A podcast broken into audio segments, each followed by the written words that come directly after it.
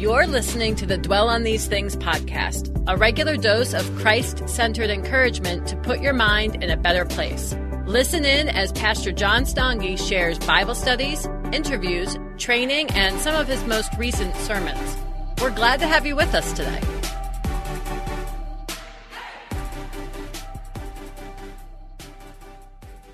We're continuing our look at the book of Proverbs. And it's interesting because as we've been going through the book of Proverbs, I've been taking these chapters in different ways and approaching them in different ways each and every week. Some of the chapters we've been looking at large sections all at once. Then others we've taken kind of like a medium section.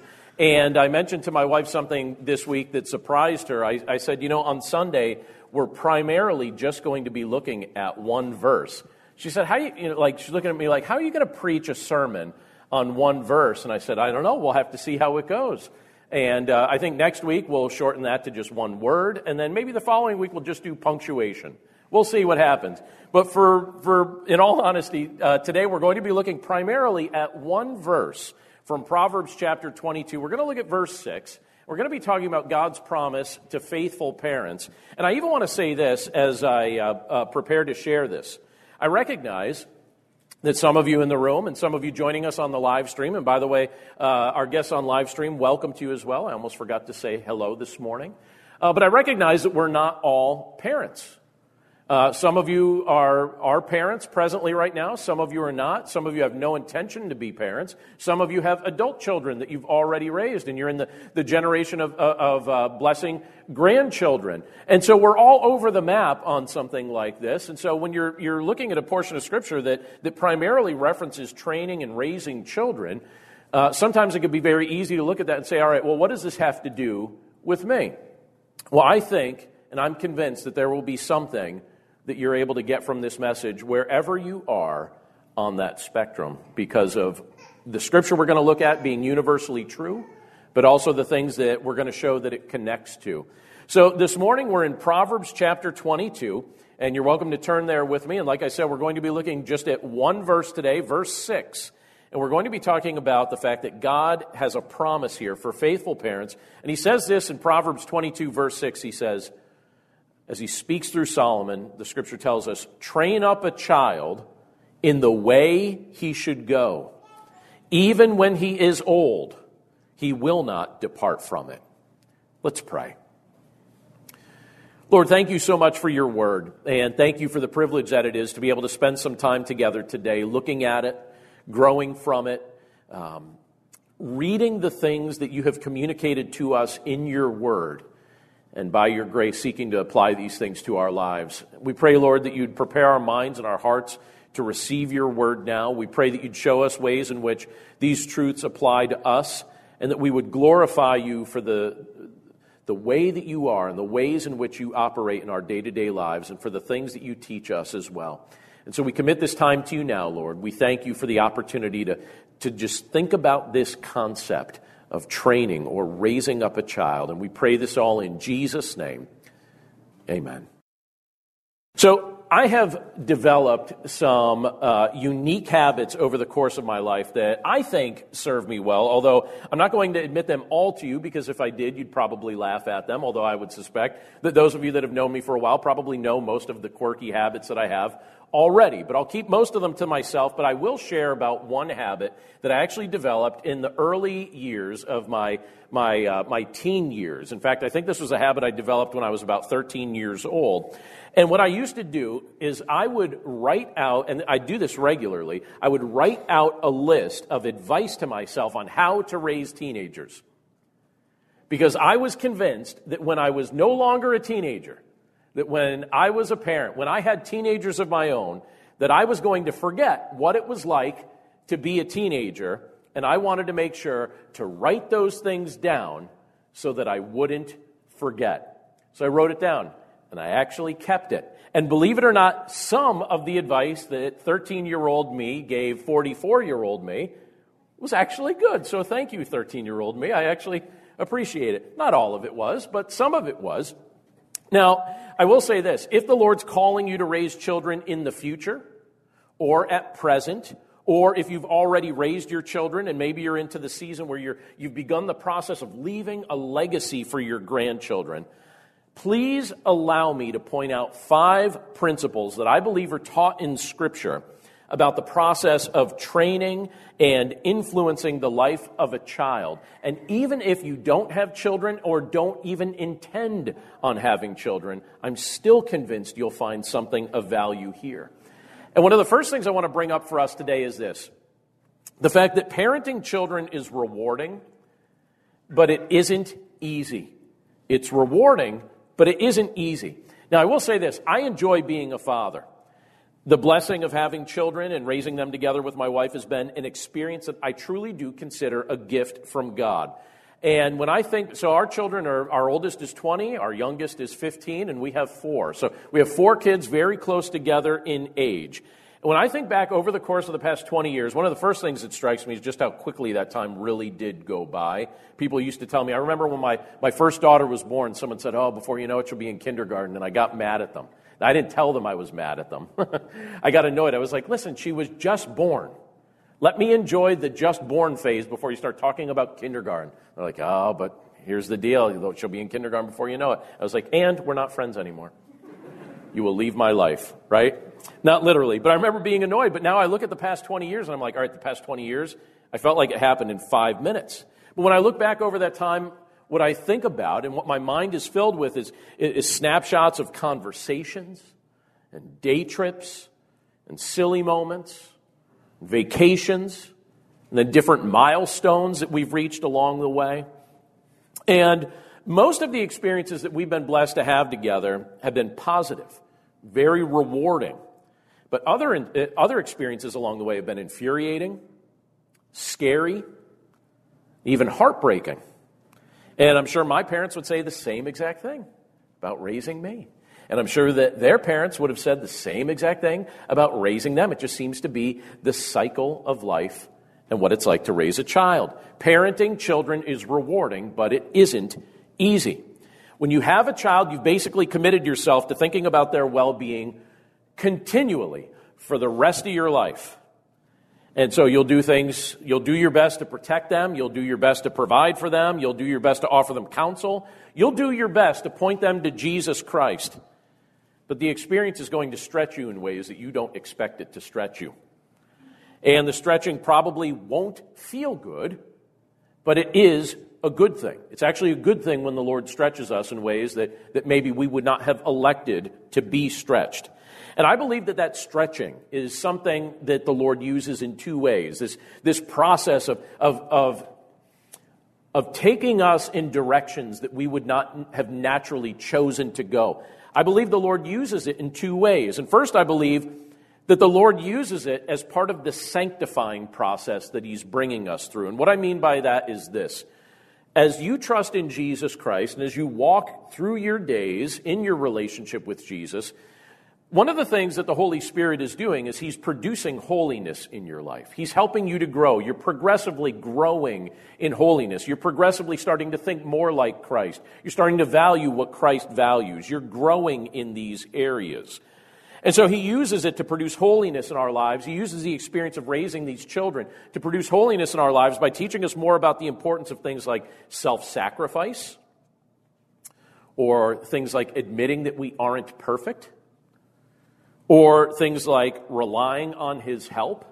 As the Lord has been working in my life in each of those areas, I believe it has a sanctifying effect. It teaches me to appreciate, appreciate the mind and the heart of the Lord even more. I love what Scripture tells us, by the way, in 2 Corinthians chapter 7, verse 1. Let me read it for us. It says this. It says, Since we have these promises, beloved, let us cleanse ourselves from every defilement of body and spirit, bringing holiness to completion in the fear of God.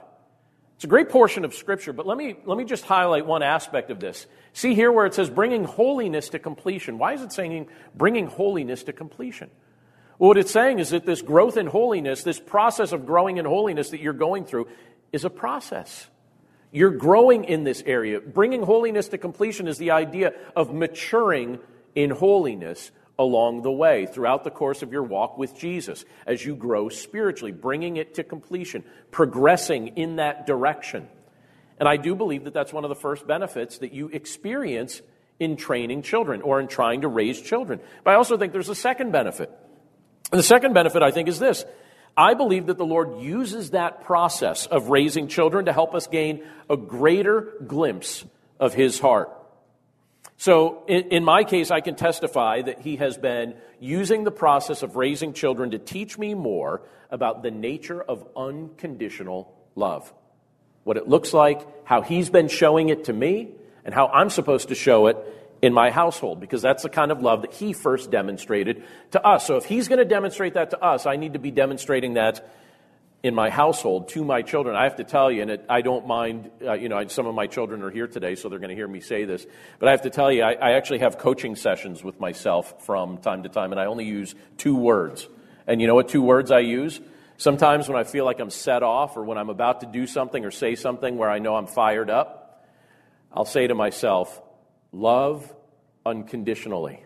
I'll say it under my breath, or I'll just say it in my mind, or it's like my pre, it's like the preamble to whatever's about to come out of my mouth. And I'm like, love unconditionally. Love unconditionally. When I have that coaching session with myself before I say something, whatever comes out of my mouth tends to go a little bit better. And I feel like the process of training or raising children is, some, is a process that the Lord's been using to teach me more about the nature of the unconditional love that he's been showing to me all along. So if he's been showing that to me, I need to be showing that too. So that's the first principle I wanted to bring out. Parenting children, not easy, but it is rewarding. Something else that I think Scripture highlights for us, and we're going to revisit Proverbs 22 6 in just a second. I'll reread it in a second, but I want you to think about this statement. Then I want to reread that verse for us. You are responsible for what you model and teach not what your child ultimately does with it. Let me say that again. You are responsible for what you model and teach, not what your child ultimately does with it. Look again at Proverbs 22 6. I want to reread it for us. It says this Train up a child in the way he should go. So it's saying that's your responsibility. Train up a child in the way he should go. Even when he is old, he will not depart from it. Those of you who have multiple children can testify that each child is unique. Every single child is unique. They may have the same two parents. They may grow up with the, the same exact instruction. They may live in the same house, but be completely different in nearly every way. Those of you, by the way, with siblings, are you exactly like your siblings or are you a little bit different from your siblings? Some of you are emphatically shaking your head no. Some of you are saying, I am not like my sibling in any way. I wonder why you feel so strongly about that. Um, but, you know, in, in a household with multiple children, they're going to be different. They're not going to be exactly the same. They're all individual people. Some may latch on to your wisdom and latch on to your instruction early, while others during that season choose to rebel. Some may show an interest in spiritual things while they still live with you. And others might take a lot longer for their eyes to be open to the value of those things. But the promise we're given here in this portion of Scripture is this that there will be fruit from the investments that we make in our children. There will be fruit that comes from it. The investments that you make in your children, is, those investments will not be fruitless. If we model what it means to follow Jesus Christ, and if we teach them how to navigate life and how to navigate all kinds of experiences with Christ as their central focus, there will come a day, possibly much later in life for some kids, where that instruction will bear fruit. That's what the scripture is teaching us. And I think that that's helpful knowledge for us to embrace because many, if not most parents, we all share a similar quirk. And that quirk is this instead of accepting the fact that there are going to be times when our children make errors in judgment, what we end up doing is we blame ourselves for every mistake or unwise decision that they make. We blame ourselves like it's our fault. And that self blame, it tends to get really, really strong when those children become adults that make choices that we are uncomfortable with. We start filling up our mind and filling up our life with self blame. And it's not healthy to do that. So please keep in mind, you're responsible for what you model. And you're responsible for what you teach. But you're not responsible for what your child ultimately does with it.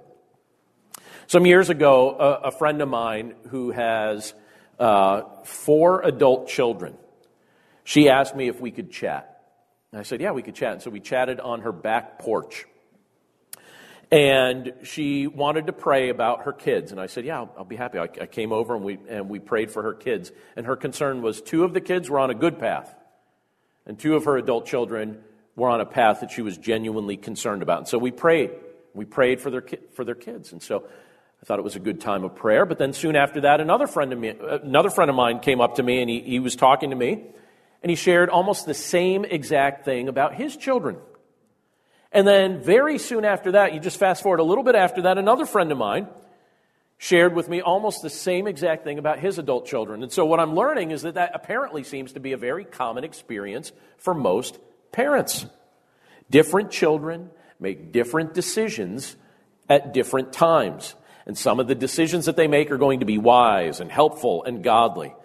And other decisions might be destructive or harmful or maybe even heartbreaking. And here's something that the Lord's been reminding me about. And I hope it'll encourage your heart because it certainly encourages mine. God, his, God Himself is sympathetic to all of this. Now, why would I say that with such definite clarity? Or, so, you know, why would I say that is, as something that, I, that I'm certain of? That God is sympathetic to all of this. The reason I would say that is because He's experiencing the same exact thing from us. And that's been historically true because when we look back at, at, the first man and the first woman, think about their context. Think about what was going on.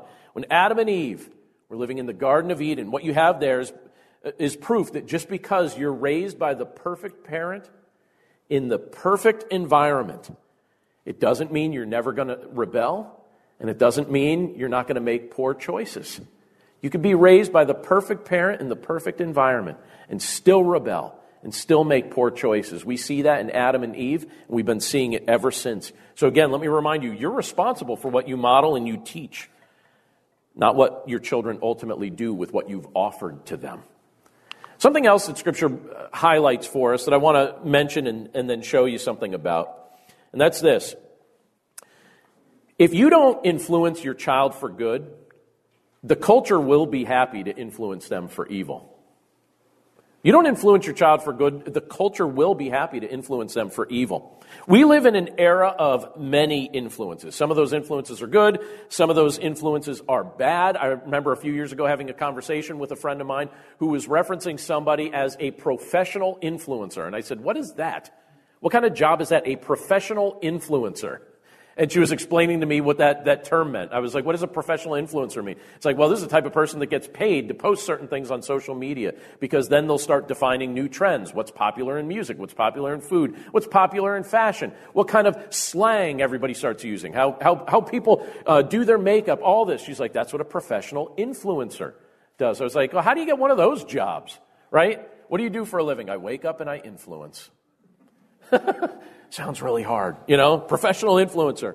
But here's the thing we live in an era of time where we're being influenced, our senses are being bombarded continually with information, and it may even be begin to feel to you like, like everyone you know is either trying to influence you or entertain you or sell to you or even control you. And I guess it probably feels that way because it's pretty much true. So much of the influences that, that are coming at us all the time tend to fall into one of those four categories. They're either trying to influence, entertain, sell, or, or, or, or control us. And I, I wonder if we think about it from that perspective. I think it's helpful if we think about it from that perspective, but we might not always think about it from that perspective. So I want to ask us this question. I hope it'll be helpful to us, but that's this. What influences are you allowing into your home, or what influences are you endorsing through your consumption habits? What influences do you allow into your home, and what do you endorse through your consumption habits? And I don't say that to, to make anyone feel guilty. But I do ask us all, including myself, to be thinking about that and become more intentional about that because if we don't choose to influence our children for good, the culture will be more than happy to influence them for evil. I was talking to somebody earlier this week, a professional wrestler that uh, I used to follow when I was a kid. I kid you not. I had a conversation with him, I interviewed him for my podcast. Kind of one of the highlights of my life, all right? So uh, some of you are like, wait a second, this pastor appreciates professional wrestling. Why do I attend this church? I don't know. I don't know the answer. I can't answer that for you. I got, I got to just tell you, though, that, I, that it's true. And um, so imagine, you know, I have this conversation with someone that I used to look at on TV. His name is Nikita Koloff. I'm going to release the interview really soon. And, um, and I was talking to him. He became a believer in Christ back in 93. And you know what he was telling me about and he was finding such great joy in? The fact that when his, his grandchildren now ride with him in his car or are visiting his home, they're always asking him about the worship music that he's playing. And he said, It's really important to me that they see this kind of influence in my life and that they hopefully then adopt it into their life. And, and, and he, could, you could tell he was thinking a whole bunch about that. That was something very much on his mind, and certainly something he was trying to be very intentional about. And I imagine that we probably don't think about that enough, but I want to point something out to us that's important that we know. And it's something that falls under the radar frequently, but we shouldn't let it fall under the radar any longer. And that's this there's actually a spiritual battle taking place right now, every day, for the control of our minds. There's a spiritual battle taking place, and many people don't even realize that it's taking place. Even believers in Christ, even Christians, don't always realize that there's a spiritual battle taking place right now for the control of your mind and my mind. Let me show you what I mean. 2 Corinthians chapter 10, it tells us this. It says, For though we walk in the flesh, we are not waging war according to the flesh.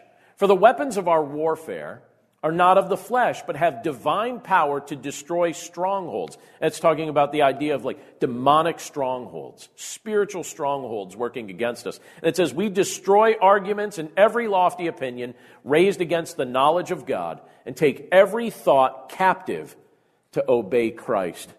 There's a war going on for your mind and for my mind, trying to influence us in a direction that is opposed to Christ. But what does the scripture tell us? It says we have the opportunity through the power of the Spirit to take every thought captive to obey Christ, to yield our minds, to yield our hearts to the influence of the Holy Spirit, to the teaching of the Word of God, instead of giving ourselves over to the negative influence that, that ultimately the evil one is trying to use against us and steer us in a direction that's apart from Christ. And a key aspect of household leadership that we should notice is the influence that we have on those that the Lord entrusts to our care. Are you familiar with um, an author named John Maxwell? I've read a bunch of his stuff over the years. And John Maxwell, if you asked him to define leadership, you know what his definition of leadership is? You probably add a few things to this, but if you asked him, his definition of, of leadership is this. He says, leadership is influence, nothing more, nothing less. Leadership is influence. That's what he says. Leadership is influence. And I think he does make a point. And a key, a key aspect of household leadership is the influence we have on, the, on those that the Lord entrusts to our care. And here, how about this? One of the greatest aspects of the legacy that you will leave the generations that come after you is your influence. In fact, every day I'm being influenced by the lives of people who aren't even living anymore. And sometimes it's, it's because I read the things that they wrote during the course of their earthly life. But other times it's often just because stories about things that they did or said get retold over and over and over again. I'm regularly influenced by members of my own family that I never met because their legend lives on. Their influence lives on in the stories that get told. I can't wait to meet my great grandfather. He was a prankster. We're going to get along. If you're raising children, or if you already raised children, you continue to be a power to influence them. And as you remain careful to yield your mind to Christ and then surround yourself with influences that point you toward Him, the fruit of that example is going to reach into the lives of those who watch you and those who learn from you. The culture may try to point your children and your grandchildren away from Christ, but your life can be used to point them toward Him. Something else that I want to point out that I think is helpful in this, as, as we really just kind of think about how to apply Proverbs 22 6 to the process of parenting. And that's this you're going to need to trust the Lord's promise on days when it seems unlikely to come to pass. You're going to need to trust the Lord's promise on the days when it seems unlikely to come to pass. This, this past Thursday evening, I scheduled a phone call with someone who asked if, if she could talk with me. And I said, sure, uh, g- you know, give me a call Thursday evening. We'll talk at 7 o'clock. And so Thursday night, she gave me a call. And she wanted to talk about raising children. That was the topic she wanted to talk about raising children. And basically, she and her husband recently had a son. So they have a little baby, little baby boy. I think he's about six months old now. And she wanted to talk to somebody who's already been through the process of raising sons. And she wanted to see what I would say. And so one of the comments she made to me in that conversation was this. I thought it was interesting. She said, Parenting a baby is the most enjoyable thing I have ever done, but it's also the hardest. And I said, Yeah, that makes sense. And, I, and being a wise guy, this is what my response would be to her. A good counselor wouldn't say this, but she got me. And I was free. Um, and I said, Yeah, I have good news. It only gets harder. That's why I said, I have good news. It only gets harder. And she's like, Wait, what? but she knew that. And Proverbs 22 6, as we read that just a moment ago, what it does is it assures us that, that, that if you train your child in the way that child should go, they won't depart from it when they're old. But there's going to be many days along the way when you're going to have to accept that teaching by faith. Because in the moment, your eyes may be seeing something drastically different. So there are going to be seasons you're going to have to trust that by faith until you get to see it. Uh, very recently, earlier this past week, I was reading a story about one of Billy Graham's daughters. Um, and I found it very instructive, and so I thought I'd share it with you. But many of us, myself included, have a great degree of respect for Billy and Ruth Graham and, and the ways the Lord used them to bring millions of people unto himself. But keep in mind that they were also battle weary parents who experienced some of life's hardest moments. You know, they went through those things as well. And one of their daughters, in particular, went through a very difficult stretch of uh, just in her, her early adult life. And she did what so many of us have to admit that we've done, and she rejected the good counsel that she was given in some key areas of life, and she chose to elevate her own wisdom above the wisdom that was being offered to her. And eventually, and I think everyone could see it coming, eventually it all came crashing down, and she found herself in, in genuine need of her parents' help to help her pick up the pieces of her life at that point. And amazingly, they didn't crush her spirit when she came back to them. I love, I love how they handled it. I love how Billy and Ruth Graham handled it. They didn't even express disappointment in her. They were very careful in how they handled it. Billy Graham, during the course of his life, he was somebody that was obviously he was well known, and one of the things, unfortunately, that he had to deal with regularly were death threats. So he actually had his home gated at one point. And so to get into the property, you had to call ahead to get into the gated property. And so his daughter called ahead, knowing the protocol. You got to call ahead.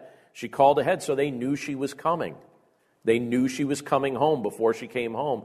And what Billy Graham ended up doing, knowing she was coming, he went out and he walked in his driveway and he just paced his driveway until she came. When she came and came through the gate, and he's pacing the driveway, he was all excited to see her. And when she got out of the car, he didn't do the I told you so thing. He didn't discourage her. He didn't do anything like that. He just hugged her and hugged her and hugged her and welcomed her home and made sure that she knew that she was loved unconditionally. And Ruth did the same thing. And their daughter tells the story now and says, They didn't beat me up. They didn't berate me. They didn't, they didn't do the I told you so. They didn't do any of that stuff. They didn't discourage me. They didn't crush my spirit. They just let me come home and heal, and they helped set me up for the next stretch of my life. And it was such a blessing.